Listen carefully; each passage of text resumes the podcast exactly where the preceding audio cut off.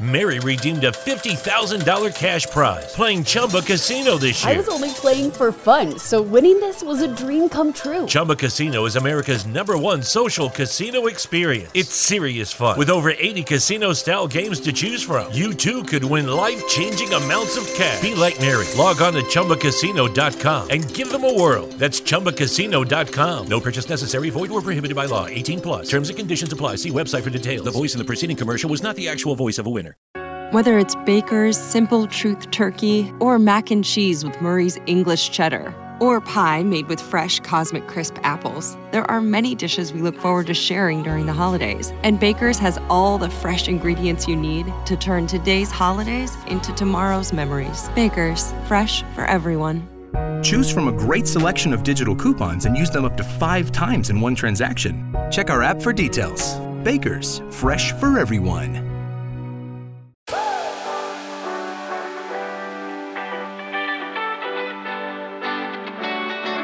And welcome in, everybody, to another episode of the High Low Sports Podcast as we are working our way now into June as well. It is DJ joined, as always, by my co host Kelsey as well. Today, we're we have a bit of a fun episode, I think is what we're going to say as well. We're going to take a little bit of a little bit of a veer from the serious sports talk and dabble into a little bit of how do I want to describe this? Uh, tag team fun? Is that how we want to describe it?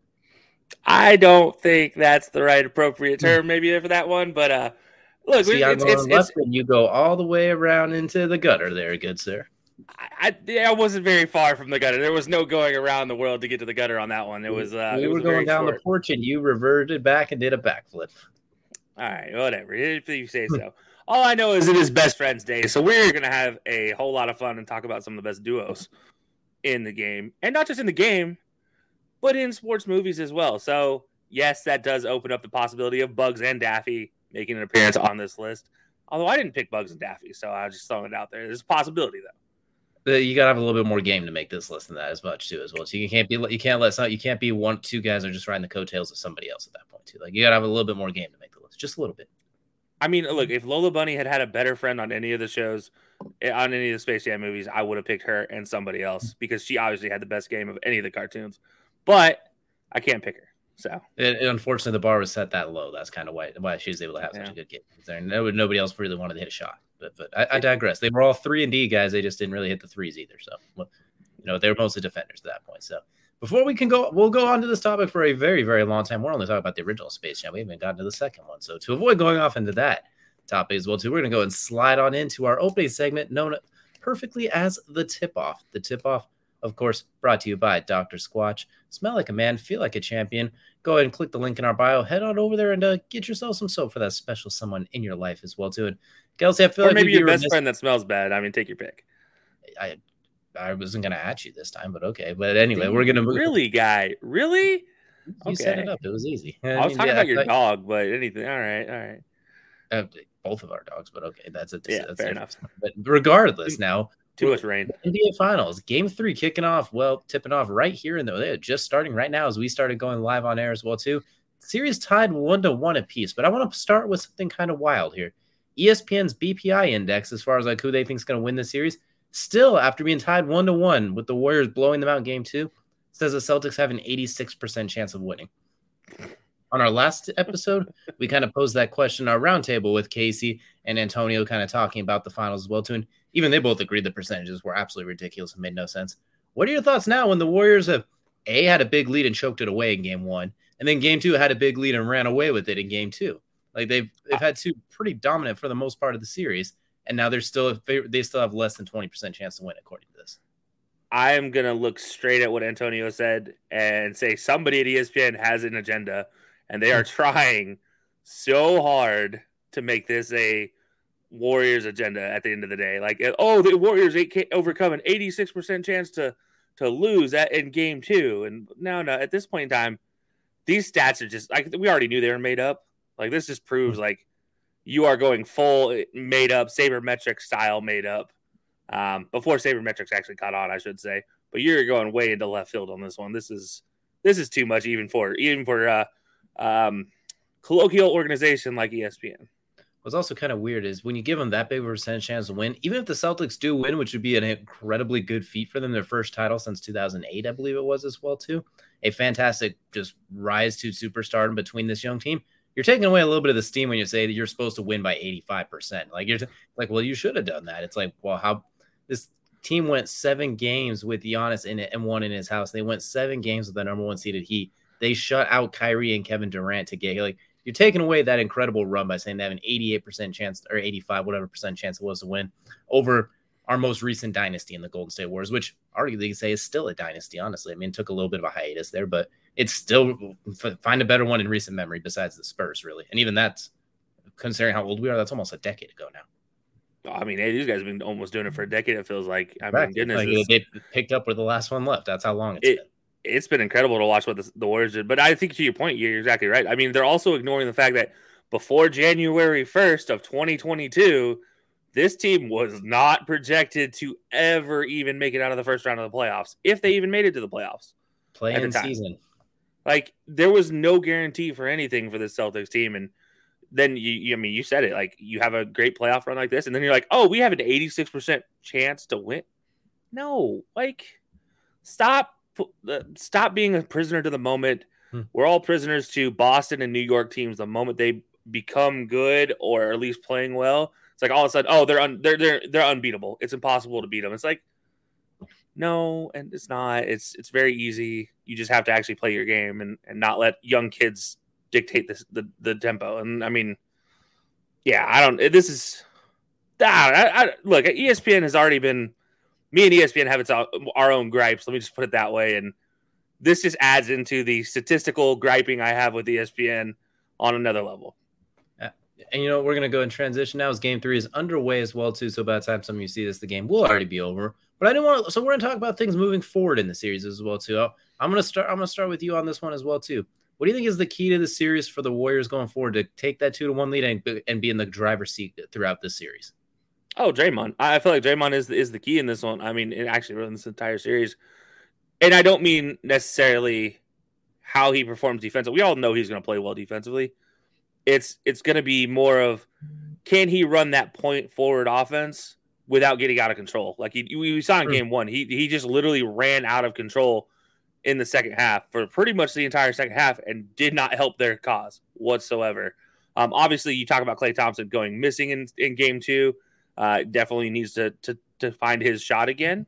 Uh, but Curry stepped up. Jordan Poole obviously hit a few, quite a few, you know, wonder shots. Uh, you should say, and then talk hmm. about the half court shot as well. It's like, okay, well that helps. But really, I do look at Draymond as the key for the Warriors in this one. If they're gonna they're gonna pull this one out, it's it's gonna be focused around Draymond running that point forward offense. Absolutely. And when he's when he's cooking, when he's distributing, slinging, and dicing and flexing, that's when they're at their best as well too. It's when he's getting ejected or dribbling the ball off his foot because he's pressing a little too much is when he gets a little bit out of sorts. So I think when he's walking the line, he's good. It's when he's completely avoiding the line or front flipping over the line. That's when they end up being in trouble. So Draymond's got if he's tight roping on top, a few like 30 feet in the air as well, too, they're in a really good spot. For me, I'm going to look at the Warriors, and you kind of mentioned I'm going to go back to it. I think they got to find a way to get Klay going in some way, shape, or form. I think the way the Celtics play defense is really, really mitigated Klay since they're so good at switching and staying on you and not giving you a lot of space. And Klay's never really been known as the take you off the dribble guy. He's like he's the one dribble and shoot guy at most. He's the guy that just finds the space and hits it. And the Celtics aren't giving him any space. And that was pre-injury Klay. The last two years of injuries, Klay, and still working his way back. He's not doesn't have quite the same burst. He's still he's still liable to get you 60 in a game six or 40 in a game six in a given moment as well too. So that's not not getting it twisted by any means as well too. But he's not quite the same. I think they got to find a way to get 17 to 20 out of him on relatively decent shooting because Steph's been underratedly really, really good. I know the second half of that game one he was a little rough, but game two, he made every big shot they needed. He was in full control of the game. So if his running mate could just give you a little bit more, just a little bit, or if they could just get to a game six and you get game six Klay, who liable to go Mike, Michael or whatever, however this how the song goes as well too. Just get just get him into that game six moment as well too, and I think he'll I think he'll. Oh, I didn't even. Man, now you got me thinking towards my duos. I didn't even think about the like Mike crew with Lil Romeo and and uh his, uh, and and the kid from Stuart Little. Oh, oh you mean uh, you mean the baby versions of Kawhi Leonard and Nick Nurse? Yeah, exactly. Yeah. Yeah. The, How do you they think about Kawhi or Nick Nurse? Oh, what am I doing with my life? Oh God. Anyways, yeah, no. well, we'll have to- we don't have enough time on the podcast to answer that question. But that for me, that's what I'm looking at with the Warriors. Is I want to see Klay be able to get going, get them get get Klay going in an efficient manner.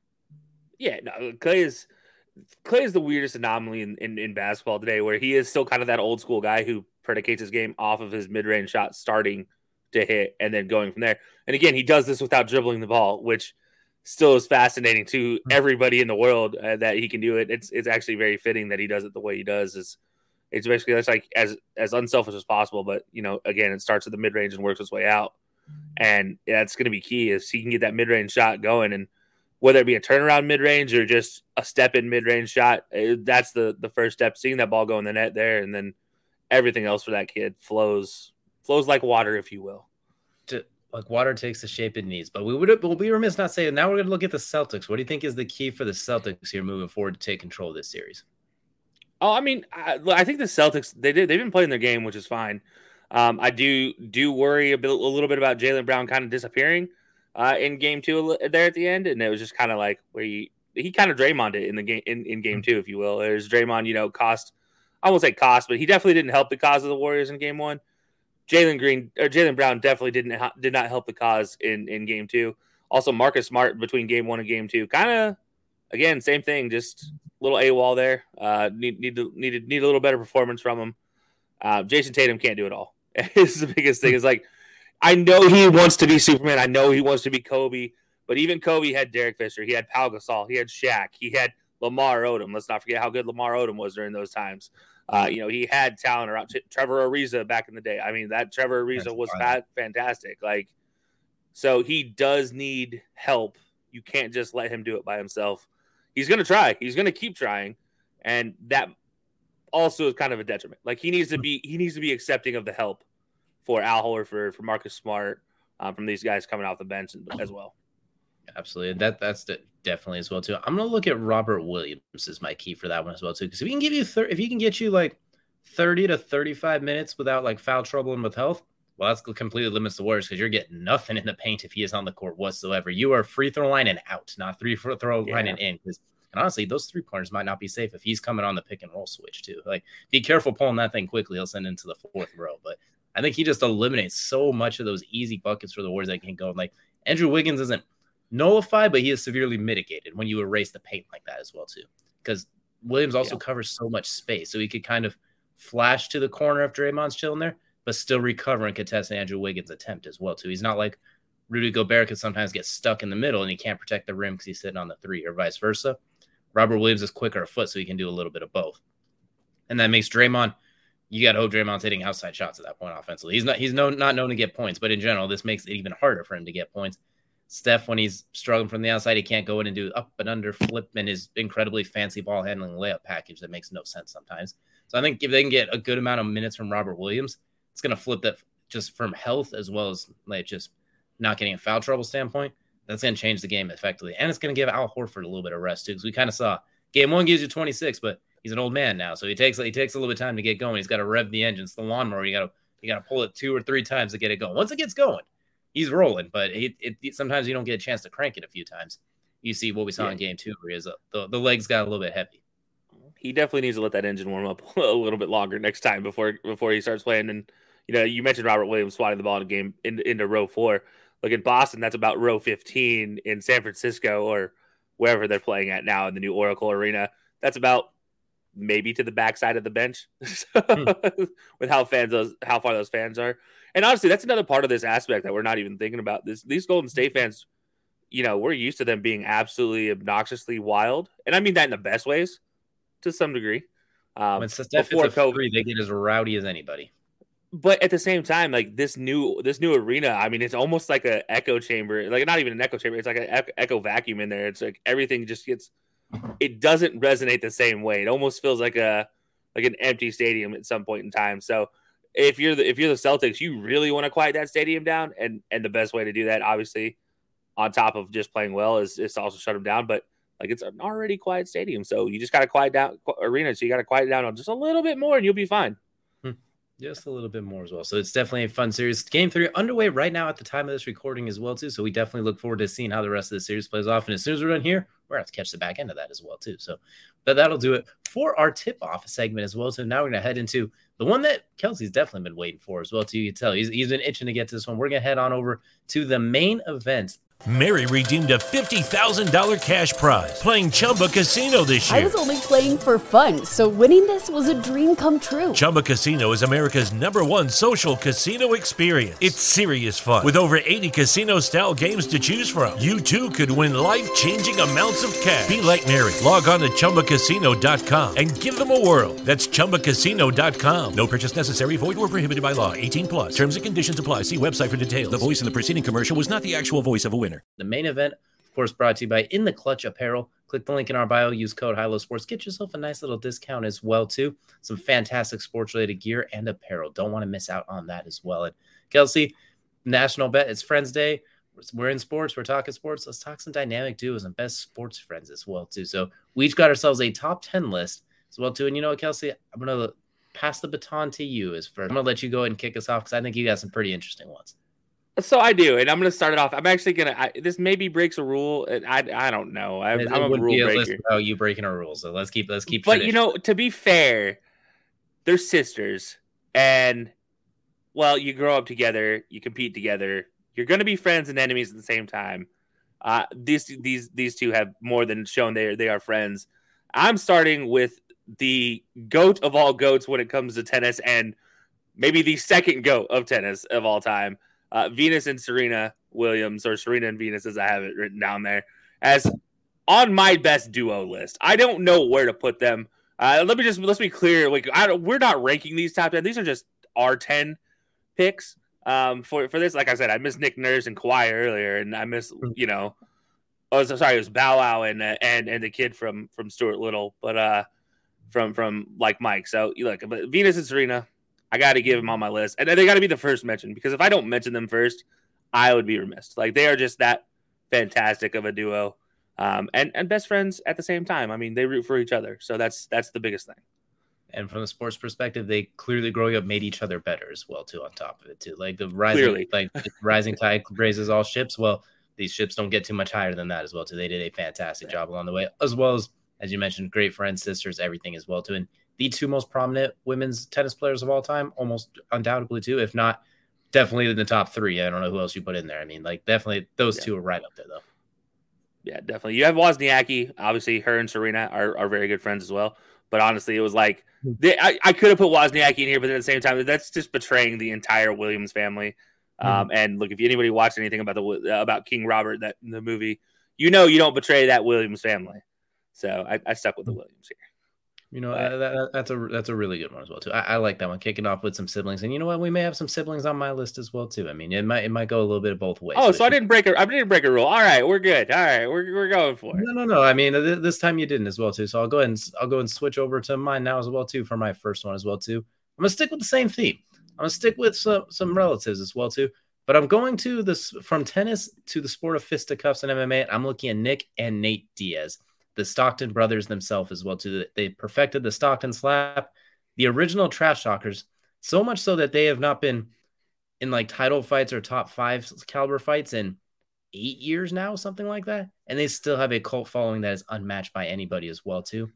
And they were in each other's corners every time. They've been together since 15, 16, 17 years old training in the streets of Stockton. Who anyone who's been there, you can know it's not exactly a walk in the park. It's you're definitely not walking comfortably in the park. Your head's on a swivel and like you're your your fists are clenched at all times. It, it's not an easy walk. And the these two have been together since the beginning. Same gym, same team, on the climb, in each other's corners, just about every fight when they were allowed to, as well. And even after every press conference, Nate Diaz shouts out Nick Diaz, Nick Diaz Army, a few explicits here or there that usually get beeped out if they're on ESPN, among other things. And to the point where on the, the famous Strikeforce brawl, when one of their teammates got pushed by somebody else, both of them come running in and start throwing hands in a fight that they weren't even involved in as well too. So give me Nick and Nate Diaz kind of in the same vein you had with Venus and Serena. It's like they're brothers, but they're clearly like best friends too uh, with each other as well too. Yeah, definitely. Like I, I gotta say this about Nick and Nate Diaz. They are so just Stockton born and bred is the best way I could put hmm. this. That I couldn't find a picture that is not either a explicit enough or it let non-explicit enough to put on our on the show, or b clear enough because they weren't walking away from the camera at all times for to to, to, bring on and, and, add an image to these. Uh, so we just went no images with all of them because we couldn't find any of the Diaz brothers. They're the hardest two in all of these pictures and all of these people to find a picture of. Absolutely, as well too. So we both kicked off with a little bit of sibling duos, but uh, Kelsey, who, who do you have next on your list of ten best duos? All right, so this one I'm gonna I'm gonna jump into. Uh, you know, maybe an old school. I guess I guess a lot of people don't know about these. I don't know. Maybe they do. Maybe they don't. It depends on how closely you follow baseball. If you know Adrian Beltre, you know he doesn't get along with a whole lot of people. Uh, uh, one it's, person, it's, he, a, it's a short list. Like you probably count it on your hands. Exactly. There are two, and mm-hmm. one of these people made this list and it is because of just how much of a brothers mm-hmm. brotherly duo they have. Elvis Andrus, Adrian Beltre. If you guys don't ever have, if you like, if you have have a moment, go to YouTube and just look up Adrian Beltre, Elvis Andrus uh, highlights, and literally it's going to be five minutes of them just poking fun at each other, hmm. like just pulling each other's shirt jerseys out untucked, slapping each other on the head, just having a good time, being really best friends on the on the road, and, and 100, you know, 181 games, 100, however many they end up playing if they go to the playoffs, you, you need all that you need the friend, you need the the camaraderie, and and they had that for many years, and it was it was always fun to watch. It was it was very few people that, like I said, Adrian Beltre ever was like cool with, and that was always one, and it's that's that's why I you know it was entertaining to watch. Absolutely as well too. And you, and the, you know what? We we had siblings in our last segment. These two kind of act like those like 10, 11 year old brothers that would kind of that always kind of like pick on each other, like flick each other in the ear, pull the shirts, little bars back and forth, things like that. Like they had the same kind of vibe back and forth. So I, I like this one. It's a very underrated one. It's like if you know, you know. And then, and then once yeah. you find out, it's like, oh, okay, yeah, that makes sense now. And if anybody's wondering who the other person I, I referenced about Adrian Beltre is, it's King Felix, Felix mm-hmm. Hernandez. Those two, obviously, from their time uh, together as well. Absolutely, as well. So I'm gonna go ahead and jump into my next one. Mine's a I'm gonna go to the gridiron for this one, and it's a underrated one because not many people know about it. But I'm looking at DJ Moore from the Carolina Panthers, the receiver, and Curtis Samuel, the former receiver of the Panthers, now with the Washington football team, Commanders, the Gryffindor, whatever they are at this point as well, too. Ronald Weasley's team. And the reason I'm going with this one that's kind of underrated is they were both really, when they were both on the Panthers, they were really close. DJ Moore wore number 12, Curtis Samuel won number 10, wore number 10. After Curtis Samuel left, was I think he was released and signed with Washington. DJ Moore changes number to two, which 12 minus 10 equals two. And then there was a picture of them both in the hallway before a game. They used to like dap each other up before going out. DJ Moore did it on one side and Curtis Samuel did it on the other side, and they put the picture kind of next to each other as well, too. So I think that was something that was really interesting. They came into the league around the same time. In fact, it might have been the same draft class, if I'm not mistaken and then just the the little brother the brotherly love they had going through even through separate teams still able to keep it strong as well so it's a it's a more intriguing one but just that picture alone and like that that little idea of maybe is that why DJ Moore changed his number to two well we'll never know for sure but just little thing like that I think it's an underrated duo yeah look that was I still think of the picture where DJ Moore is hugging emptiness uh, mm-hmm. after that after the move and that's that picture like I tried so hard to find that picture so we could put it up mm-hmm. here and and uh, unable to find like a good image of it and one that we're allowed to put up here. And mm-hmm. yeah, it's it was one of those ones that like you saw the picture and you're like, man, that like we all know football's a game and it's a business, but that's one that hits a little deeper. Like that was just mm-hmm. like that one hit a, a different level of like, oh man, that's that's gut wrenching. Yeah, exactly. Like, there's the it may be a business and everything like that, but the people and the relationships are a lot more than just that. Sometimes, depending on depending on who it's depending, but sometimes they do go deeper than that. So we'll go ahead and move on to your third one now. Third on your list, and I think I think this is where you're about to start uh, cranking things up a little bit here. I think you've been easy on us, but I think you have a little some some tricks up your sleeve. I you know I I maybe maybe could could go some some different tricks here. I want to go with a very wholesome, lovable duo and and one that maybe most people I hope you guys know about this. If you don't know about these two, we're missing out on life. And that is Tim Duncan and the masterclass himself, Gregg Popovich. Uh, the dynamic of all dynamic duos as far as coach player relations, friends together. I mean, this is these two are as hilarious as they get when it comes to just old man dad vibes in mm-hmm. in all the world. Like Gregg Popovich might be a younger person at soul than Tim Duncan is, but they both give you the same dad vibes at the end of the day. And let's not forget Tim Duncan still rocking the mid 90s super baggy everything clothes, and Gregg Popovich telling him he needs to go get a, a tailored suit eventually, and and Tim Duncan just like, nah, man, like not even for not even for his own his own uh, induction into the the Spurs Hall of Fame. He was like, nah, I'm good. Still Yeah, rocking that- Tommy Bahama. And he still shops at Old Navy. There's still been pictures of him hanging out in Old Navy as well too. I don't know how he finds clothes that fit him in there, but they exist, I guess. He finds a way, or there's like a Tim Duncan, Duncan section in that particular Old Navy as well too. But he is honestly he acts about how Gregg Popovich looks, and Gregg Popovich acts about how Tim Duncan looks. Like you mentioned, they're the ultimate yin and yang as far as personality to age. Yeah, no, I love like I just love these two together. Like they just they they crack me up. They've always had a good relationship from the time they were players to uh, time. Obviously, Tim Duncan came in the league with Popovich as his coach, and and now as as Duncan's retired and, and moved into potentially coaching, um, they've continued their strong relationship. And yeah, it's it's it's one that I'm I'm interested to see where it goes. I think honestly, these two could become like coach and assistant coach, and it could be very hilarious for everybody. Absolutely. You know? I'm glad you said hilarious. That's going to transition us perfectly into this next one that because this one, when I was thinking, I was racking my brain. I was like, what would be a good one for this? I was like, oh my goodness, this is quite the fit. We're going to go to the Pacific Northwest and we're going to talk Pete Carroll and Will Ferrell. Pete Carroll, obviously the head coach of the Seahawks, and Will Ferrell, Jackie Moon, and honestly just Will Ferrell. That's all you need to know at this point. Their their relationship is interesting because it goes back to when Pete Carroll was at USC. Both USC guys, but Will Ferrell's one of the top boosters, is there too, one of the most famous alumni. Pete Carroll, arguably the best coach in USC history as far as as far as football goes, and even to the point where even now as the coach of the Seahawks, Will Ferrell still when they when Pete Carroll wants to prank his team or mess around with them, he brings in Will Ferrell as well too. There was once Will Ferrell showed up and pretended to be Greg Olsen in a virtual meeting as well too. Like the amount of different hijinks that he gets with him as well too. It's a he was literally brought in as a player for the Zoom call. It's it's absolutely there's they had Will Ferrell kicking field goals into the audience and stuff like that too during one of during when he was a coach at USC. Like it's a very unlikely duo, but at the same time, it just makes so much sense as well too. Like honestly, if you set them next to each other, I can almost see them looking a little similar as well too at that point. So I, I like this one as Pete Carroll and Will Ferrell from a hilarity standpoint. And you know, even though it's a it's a very funny kind of matchup, I gotta say they are really good friends because even after the uh-huh. Super Bowl, if we all we all know the Super Bowl that I'm going to reference, that is the hmm. Marshawn Lynch non handoff. Hmm. Uh, Will Ferrell was actually on a press tour, and then gave like hmm. gave time from his press tour to actually be like, no, look, you got to. It's in the the prisoner of the moment. It happens. It's a game. Don't be- like you can't be so hard on him. And it's like literally backing up his friend. Obviously, as if you guys don't know the story, Will Ferrell became a Seahawks fan once Pete Carroll became a, the head coach of the Seahawks. He betrayed his old team, whoever it was, doesn't matter anymore, to become a Seahawks fan. So very, uh, it's a very lovable, interesting story between the two of them.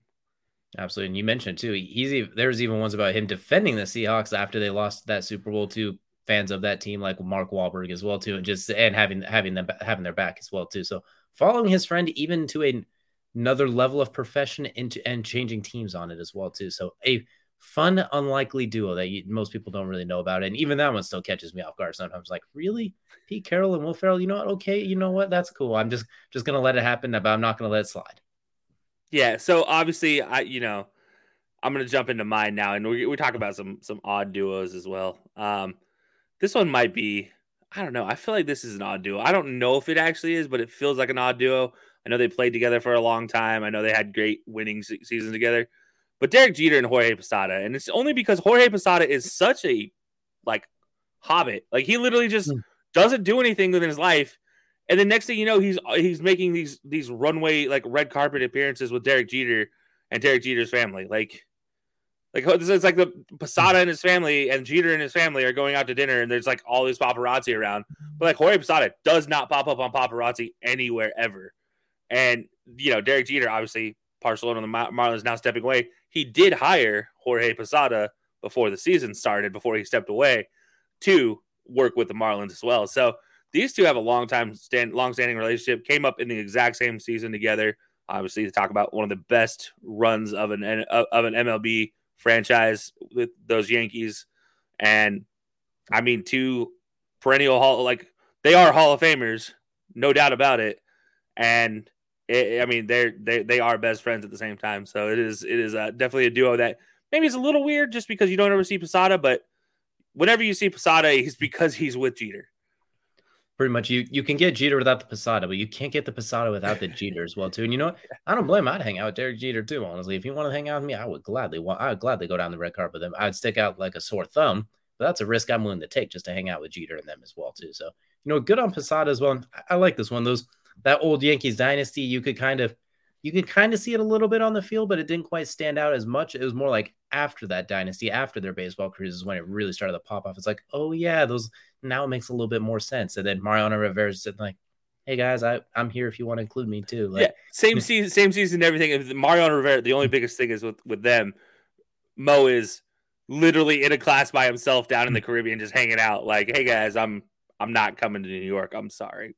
like you can come hang out with me. I just you can see why I don't want to leave though. But like we're, we're yeah. still friends. We can hang out, but you got to come to me. That that's like I own I own this entire island. I I don't want to leave. Like I just I'm just not going to.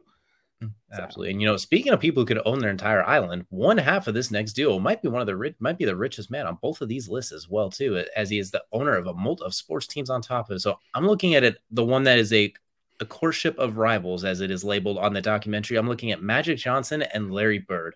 It's very interesting because they literally started as rivals, and I don't like that guy. Well, I don't like that guy. I want to beat that guy. I want to beat that guy. Then from that famous Converse commercial that they both started, from that point on, it was all history. They basically, even in the documentary, like you know, I kind Larry even said, you know, I kind of like Magic. I didn't like. I, I met Earvin, and I kind of liked him after that. And then Magic was saying how much he liked Larry after that, and to the point where they were pretty much I don't want to say best friends because Larry Bird doesn't Larry Bird doesn't have best friends, but he has really I guess that as close as they can get at that point Larry, as well too. Unless you're a bottle of Busch, I don't know if or sorry, a bottle of Bud. It's it's mm. you're not you're not best friends with with Larry. It's uh, just an absolutely an interesting duo that they kind of formed to the point where Magic even convinced Larry to join the Dream Team, and Larry's like, "No, I'm just trying to get through the season with my back without my back." Well, and Magic's like, "You just have to be there, just sit in the corner. I'll get you the ball." He's like, "Fine." You'll he managed to convince a nearly decrepit spined Larry Bird, who was on his last leg, to come and join that dream team as well, to which they no one knew how that was going to turn out. They didn't realize what it was going to turn into. And so the fact that Magic Johnson was able to convince him to do that when no one convinces Larry Bird to do anything. And the fact that they had such a strong back and forth, even to this day, every they still have such a strong rapport as well. So a rocky start, if you will, that turned into quite the dynamic duo. And I want to see I want to see Magic hire Larry Bird in some for some in some sort of capacity. Like if he gets a basketball team, maybe it's like that GM player personnel because Larry had a pretty good he did a pretty good run with the Pacers as well too. As far as like the GM player personnel and scouting that type of thing, he's got a pretty good eye. So maybe they t- find a way to team up again here before long. That could be very interesting. Hear me out, Pat Riley, Phil Jackson, Magic, and Larry Bird somehow working together on the same team either that's going to be the greatest team of all time or there's going to be an absolute mayhem of chaos in the back in the back end of things that I would be, love to be a fly on the wall for. There will be punches thrown only between the front office, never between any of the players. And that's because they only won 60 games. It's like, well, the team's doing great. We should have won 70. And then they'll and turn into a fisticuffs as well. But that's the rivalry turned into dynamic duo friendships. And we're not even going to get into all of what they did for basketball together as well, to what they did for sports, what they did for just that entire you can go look at them documentary. Everyone at this point knows about Magic and Larry, and so this one's a very fun, fun duo that enc- encapsulates more than just sports as well. To and brought sport really helped bring sports where they are today. Absolutely. So you know, you mentioned fisticuffs. Hmm. Uh, this right, this this duo actually kind of went the reverse of of Magic Larry for at least for a good six month period. Uh, and if you guys don't know anything about world soccer, you might not understand this. These two's love together as friends. Uh, but Cristiano Ronaldo, Wayne Rooney played together for Man United in the 2006 World Cup. However, they played against each other. Obviously, Ronaldo for Portugal, Rooney for England. Ronaldo draws a penalty on Wayne Rooney, or draws a foul on Wayne Rooney. He then goes and scores the doing penalty. And uh, in between all of that, Ronaldo clearly flopped. I mean, it was a very mm-hmm. clear flop. This was before replay, before VAR. He looks, he stands up, looks at Rooney, and winks at him in the camera, and Rooney's just like, oh, like giggling, like you know, like like oh man, I I knew he did it. Like of course, this guy, you know, and uh, yeah, let's just say England didn't enjoy that as much as Wayne Rooney enjoyed that little moment mm-hmm. between him and Ronaldo, and uh, people like I mean there was boycotts there were like get him out of England type of situations with with Ronaldo and uh, it was it was a, it's a tumultuous six months following that Man United ended up going on and winning a championship the next year so it didn't really matter. But like, it just tells you these two, this this two, these two friendship literally battled two countries hating on the other guy to become to still remain best friends. And even today, I mean, they still their sons still play play play uh soccer together, and they you know still get together every year. And in, in I think honestly Miami, they they usually get together in and have a good time with Rooney now being a coach, Ronaldo still being a being a player. It is a, a very fun situation that that kind of like molded their friendship to even stronger bonds. Absolutely, as well too. That that's a, that's a really good one as well, and one that kind of, as you mentioned, goes into international as well too. It yeah. crosses over country borders on top of it. A lot of ours have been pretty domestic, but that one, uh, that that one cro- that crosses some border lines as well too on top of it. Wars have been fought for less. Let's just be completely honest. Absolutely, as well too. So the next one I'm going to kind of turn to here is a very, very, very old school one. We're going way back in the day, one that was a real life friendship as well as a movie related friendship as well too. I'm looking at Gale Sayers and Brian Piccolo, two two players that played with the Bears as well too. And they, you know, if you've seen the movie about them, you kind you kind of know know about as well too. Gale Sayers and kind of his struggles along with and Brian Piccolo being there for him as well too. And it's funny as they started off as not too great either as well too. Piccolo saying things along the lines, what if an arrogant son of a gun when talking about Gale Sayers as well, like that as well. They weren't exactly the best of friends to start, but they got really close during their time with the Bears. Fun fact, they're the first interracial roommates in NFL history as well, too. So a little fun fact to throw that on top of it as well, too. I just learned that the other day as well. But that just the absolutely fantastic friendship as well, too, that they had. And the fact that they made a song, the movie Brian's song about at the center of it as well, too, that kind of talks about it as well. So when I look at that one, just absolutely fantastic. Gale Sayers beat this by the side of Brian Piccolo the whole way as well too. Is absolutely fantastic. It was an absolutely fantastic story between two friends that span beyond sports, span just it into life in general as well too. Like they'd be we made best duos outside of sports, just best duos in history that people know of. They'd be on the list. Then when you factor in sports in it, it's a no brainer as well. Oh yeah, no, I, I, you know, uh, this was one that I was glad to see on your list because I was like, I don't know how to I, I didn't I didn't want to bring it up because I, I, just personally felt like I was like I'm there is so much behind the the, the this Brian song and and obviously their relationship. It was like it was a heavy duo, like it's such a heavyweight duo. Honestly, it's so you had it on the list. I was like, all right, cool. I'm not putting it on my list because we, we were good talking about it once. I don't want to talk about it twice, type of situation. Um, but honestly, yeah, this is going to be on. I feel like if you've ever seen the story, you've heard the story you know, especially knowing, especially you know, the, the added history to it that they're the first interracial roommates in, in NFL history. You add that special little caveat in there, and that makes it even more historical and and more meaningful. Um, and so, yeah, it's this is this is good. Okay. I was saying the fact they played the same position, they were such best friends. So like they were in the same, like they were competing for the spot, same spot on the field, both as running backs. So they were always going head to head as well. They were still those type of best friends. Like the there's no animosity or jealousy that you could come to sometimes see. Like there's always the talk of like, oh, he's a great like this quarterback's a great mentor for the young guy, all that sort of thing.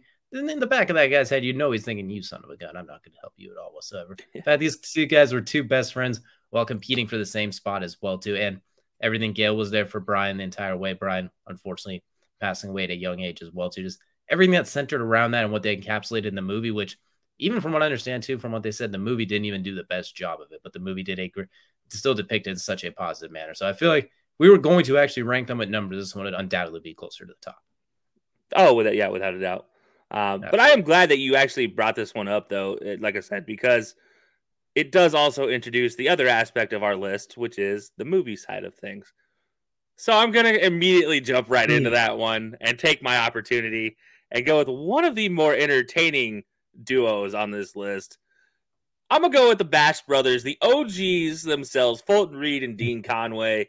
Uh, Dean Conway from Chicago, Illinois, by the way. Uh, just if you've never seen D3 when he walks in and reads off his scholarship, uh, but no, him and Fulton Reed, Fulton Reed from Minneapolis, Minnesota, uh, smashing all sorts of things in the streets before he started playing for the Ducks.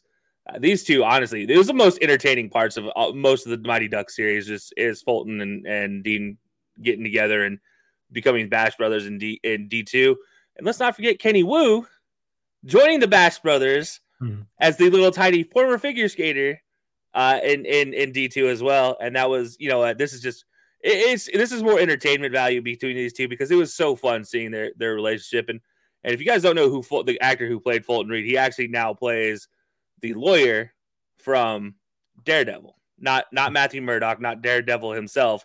He he plays his his best friend partner growing up. Fulton Reed does. So fun fact for you, he now moved his way into uh, comic book noir, as well as young sports movies as well. Young sports movies, comic books. I'm surprised that I'm surprised you waited this long. I figured this would be the one you were ready to get right out of the gate as well. So this one's like right up your alley. I had to stick with the I had to stick with the main theme of it being sports related first. Hmm. Plus Venus and Serena. Nobody passes Venus and Serena Williams on a list. Let's be honest. No one passes them as well too. I'm just saying maybe you could jump ahead. That's all. But that's a that's a really yeah. good one, an underrated one too. I like it. I do have one more movie one, but I'm gonna save that one for just a little bit later. Next, I'm gonna jump into one of the more recent duos as well too. That kind of took the duo world by storm as well too, especially this last season for those that kind of caught the national eye.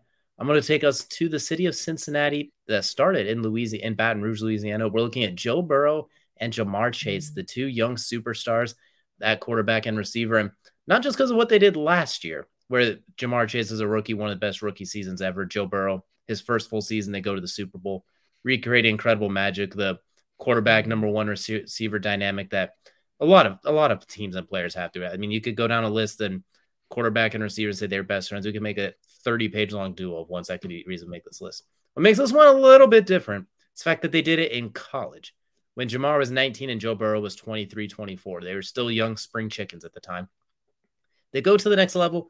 They pick up right where they left off, where Joe Burrow had his knee basically exploded. Ja'Marr Chase took a year off because of co- took the year off because of the COVID situation.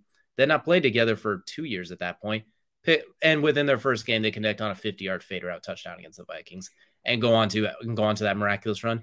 They even bought houses on the same block as each other. If I'm not mistaken, they were right next door. If not, they're with they're within walk very easy walking distance as well. Yeah. Even their dads are. You can see them on the sideline as basically best friends as well too. That's it's absolutely incredible how they've stayed close. And Ja'Marr Chase is like 21 years old. He could barely buy alcohol, and they're this and they're already these type of best friends, and it's only going to be even more so going forward. Let's not forget Ja'Marr Chase bought Joe Burrow a brand new plated grill before the Super Bowl this last year as well. Uh, that it, he actually helped him find the Joe Burr, uh, mm-hmm. the Burr Nike checkmark uh, necklace that Joe Burrow wore as well. That's so. Uh, look, Ja'Marr Chase always keeping Joe Burrow swaggy. That's first of all. Secondly, these two on the field are just unstoppable as well. So uh, I, I, do like that one as well. That is a very, very good choice because these two are are, are going to be the next up and coming duos. And I, I mean, we're not just talking like friend duos. We're talking like powerhouse duos for long term as well. Sports duos, human duos, all of it, and also probably expensive duos. So Cincinnati better start putting some bit, some pennies in the piggy banks. You're gonna have to pay both of them a whole lot of cheese coming up here as well too. So definitely be ready because you can't get one without the other.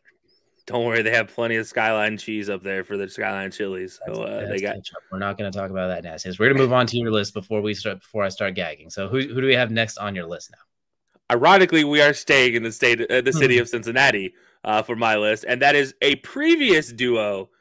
Ironically, the quarterback wearing number nine as mm-hmm. well in Cincinnati, and that is my Chad Johnson Carson Palmer duo. Uh, you talk about the OGs in Cincinnati; these two are it.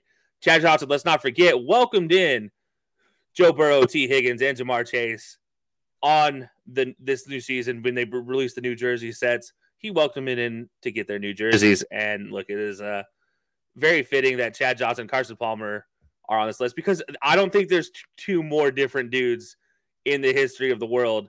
Carson Palmer literally lives in the woods in Montana, and Chad Johnson is from Miami, Florida. And I do mean Miami, Florida.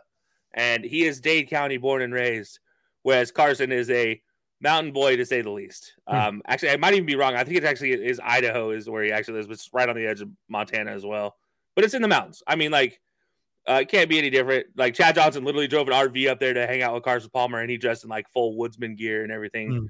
And it's not like you know they've lost touch with each other; they still keep it in touch, obviously. And and it is a this is a duo that I just find really entertaining, and they were in, they were entertaining on the field, not just performing wise, but just like every time they were in an interview together, they were hilarious. And this one is just one that always sticks out in my mind as one of the OGs as far as a, a dynamic duo on the field goes.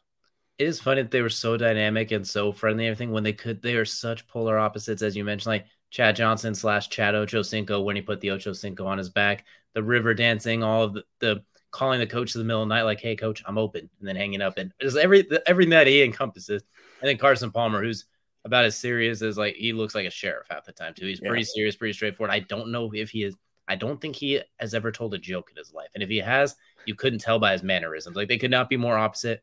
But together, they did, it was the perfect yin and yang matchup, both on the field and whenever they talk with each other too. So I, I, I like this one a lot. I like how we kind of kept things almost very identical there as well too. Like yeah. two Cincinnati duos. Maybe one of maybe this one will be able to get them a little get them a little farther. Maybe this one will be able to get that Super Bowl too. Hey, it takes a new, it takes version 2.0 before you know to be to be to get more successful, right? I do think I do think to your point, Carson Palmer, and then there's like just adding in the difference between the two. Carson Palmer, USC Heisman Trophy winner, Chad Johnson, walk on Oregon State. Like, like, third, fourth round pick, if I'm not mistaken, too. Yeah, like completely different polar opposite trajectories as well. And then like that's just they they made themselves. And Carson Palmer's only joke might have been, "Hey, TJ was open on that play, not hmm. you." That might have been the only joke he's ever told in his life. And Chad did not take that as a joke as well. No, that, that, not, not, not okay with that joke. Not at all as well. So next one moving up my list now, I'm gonna go back into the octagon as well. Too. I'm gonna two guys that aren't actually related, but they might as well be at this point. I'm going to talk about Daniel Cormier and Cain Velasquez. The reason I'm going with these two is a they're they've been training since Daniel Cormier started his career. They brought he Cain brought him in to help with wrestling, and since then they've been interlocked at that point. DC literally left the division so he wouldn't have to fight Cain when he could have been arguably the best heavyweight ever.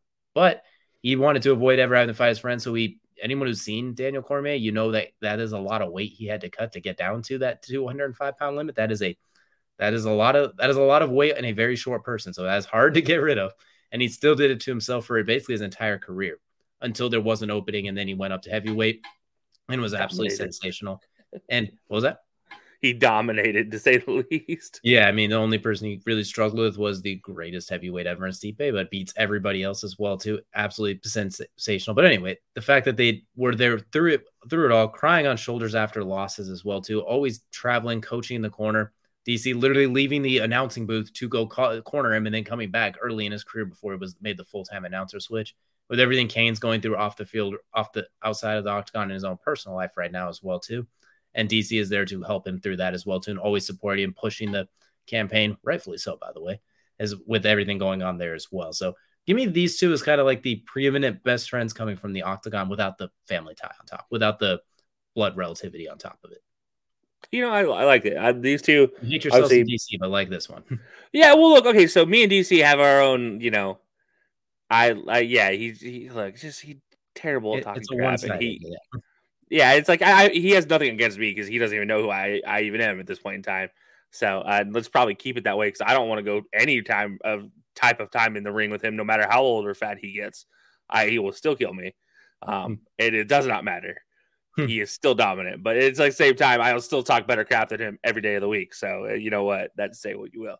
Um, but no, I do love their hmm. story, this their story, and their their their positivity towards each other. I mean, it is it does go to show you that the sport sometimes, you know, earlier in the career does take precedence. But at the end of the day, if you choose to make your friends priority, it doesn't matter the sport. Like you can still succeed in your sport no matter what. And and DC is a perfect example of that. Dropping down, especially that weight cut, that is hell of a weight cut for him. And yeah, that's it was an incredible story that he was so successful as he was. And then by the way, oh, I'm gonna be more successful when I step up, you know.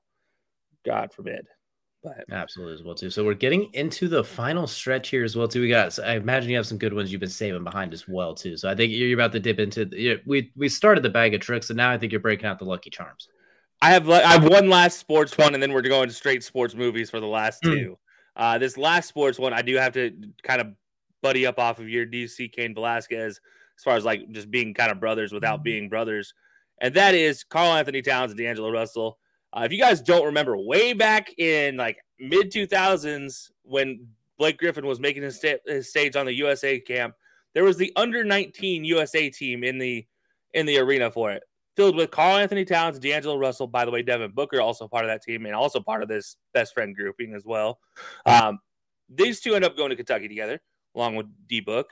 End up having a fantastic time. End up doing well, and then getting drafted. Don't end up on the same teams. Finally, to get together in the Wolves, and it's like no no time has passed whatsoever. And never mind. So they did not go to Kentucky together. My bad. And I don't know where D'Lo ended up going, but yeah, Ohio my State. brain ended up. Yeah, there you go. Yep, he went to Ohio State. Karl-Anthony Towns and D Book went to Kentucky. Uh, but yeah, anyways, they look. They've been best friends. They play video games together on Twitch all the time. And I don't honestly. KAT is a lovable guy. I don't like watching him play basketball because again, big guy should dominate down low. Decides to play small guy, small guy basketball.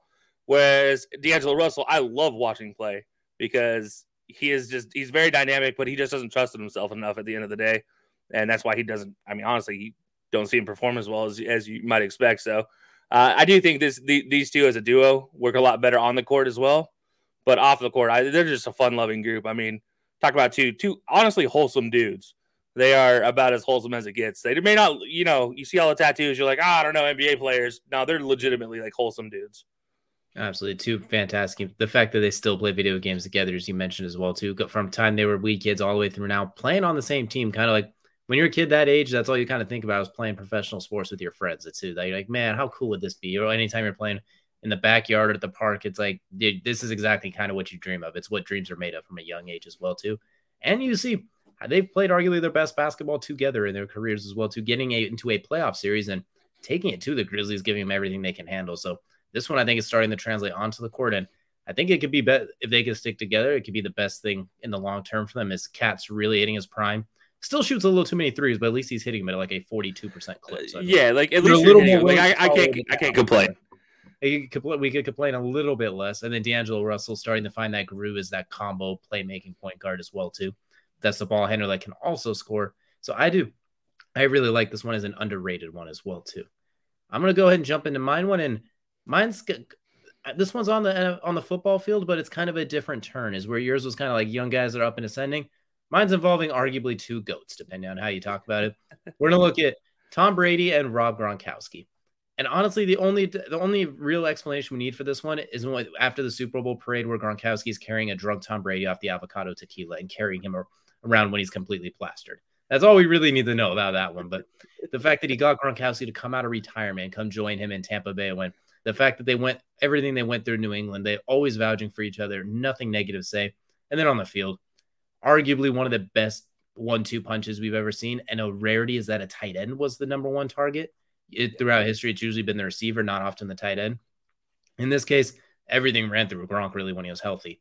Like he opened things up for everybody, and you can tell. I if you if Gronkowski doesn't go to Tampa Bay with Tom Brady, I don't know if they win that Super Bowl. There's some there's a different level of comfort. You saw in the Super Bowl, Gronkowski is running one eighth of the speed he usually runs, but he still gets just enough space where Tom Brady is going to test it, is going to willing to try it, and gets two touchdowns out of it. So I think there's just a lot of there's is almost it feels like a telepathic how they how they communicate with each other as well too. And on paper, they seem like such polar opposites. Gronkowski, party animal, Tom Brady, the basically the GQ the G, GQ model stay at home dad kind of nerdy little thing, which we've kind of learned now. Tom Brady's got that other side to him as well too. Especially hey, that man danced at Carnival, and at that point in time, he can do whatever he wants. He secondly, he bagged one of the most beautiful women in the world as well uh, at the peak of her career as a Victoria's Secret model.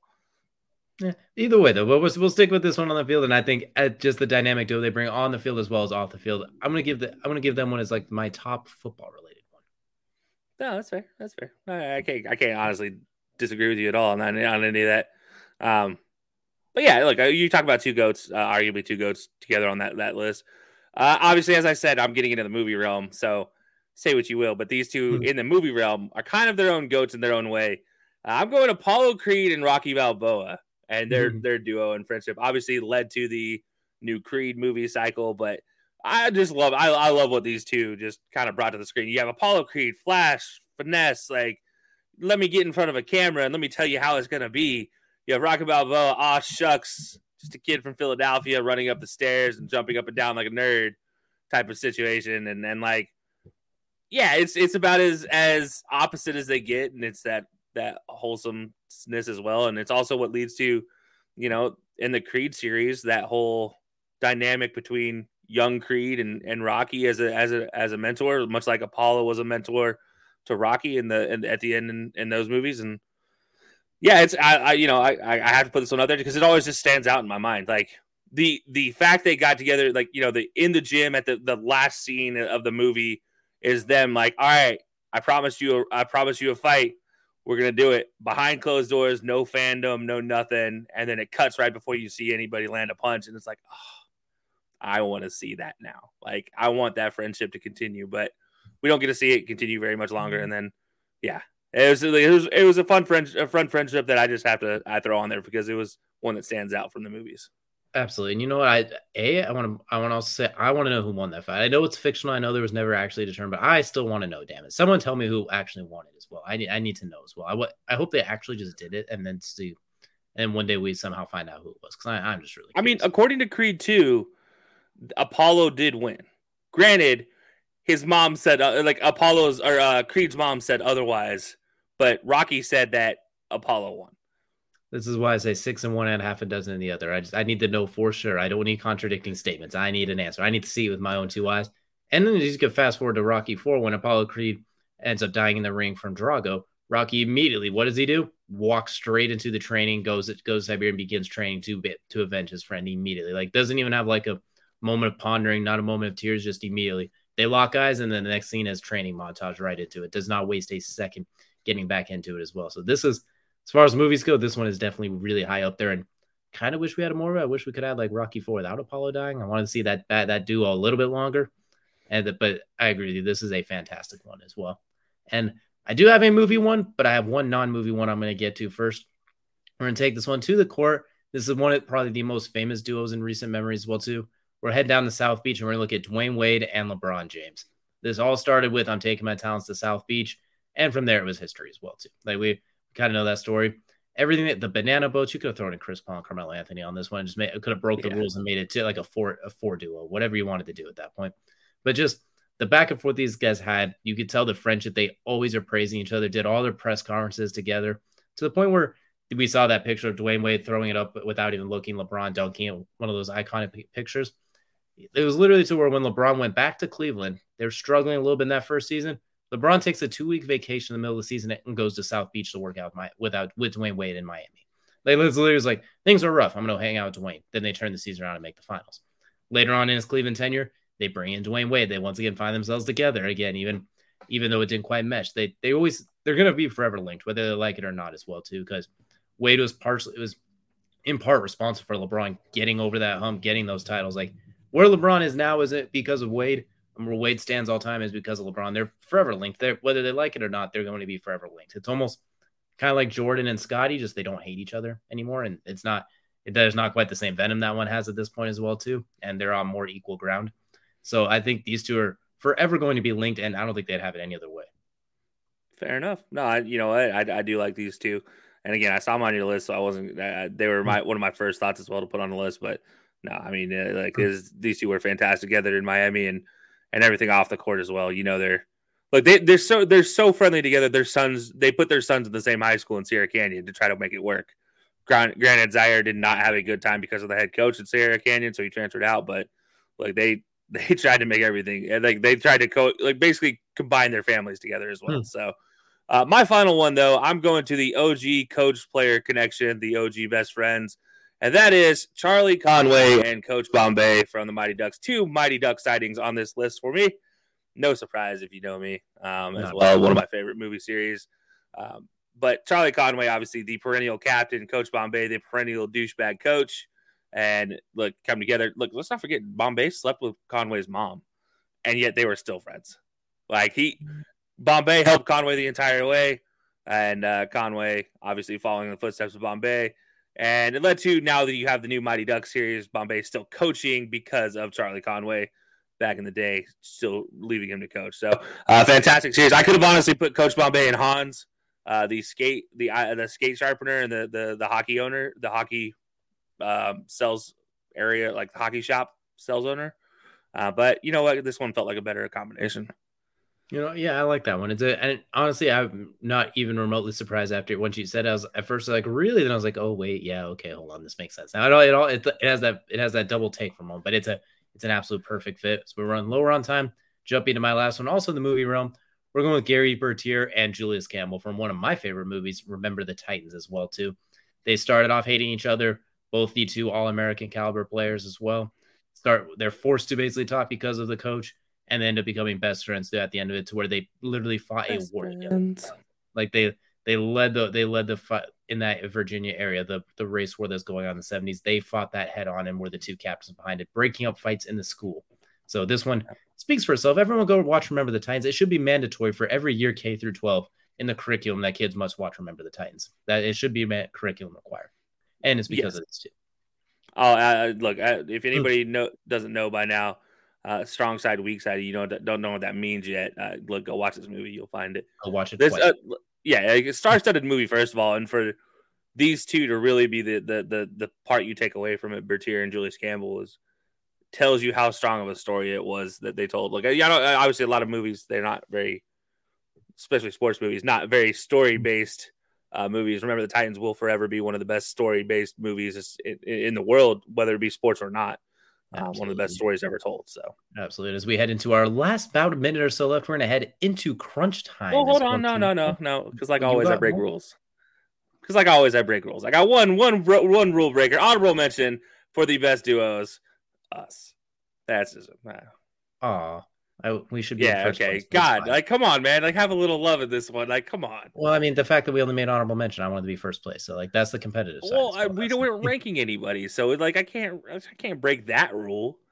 We made it. We made it. Honorable mentions. Well, proud, proud to have you as this as a part of the duo as well too. Favorite co-host. So, you know what? Before we got to get into crunch time now as well too. So, for Kelce Swift Lifestyles, last one. If you could pick anyone in sports to be your your dynamic duo co-pilot, who are you picking? Jason Kelce. Nope. Mm, yeah, Jason Kelce.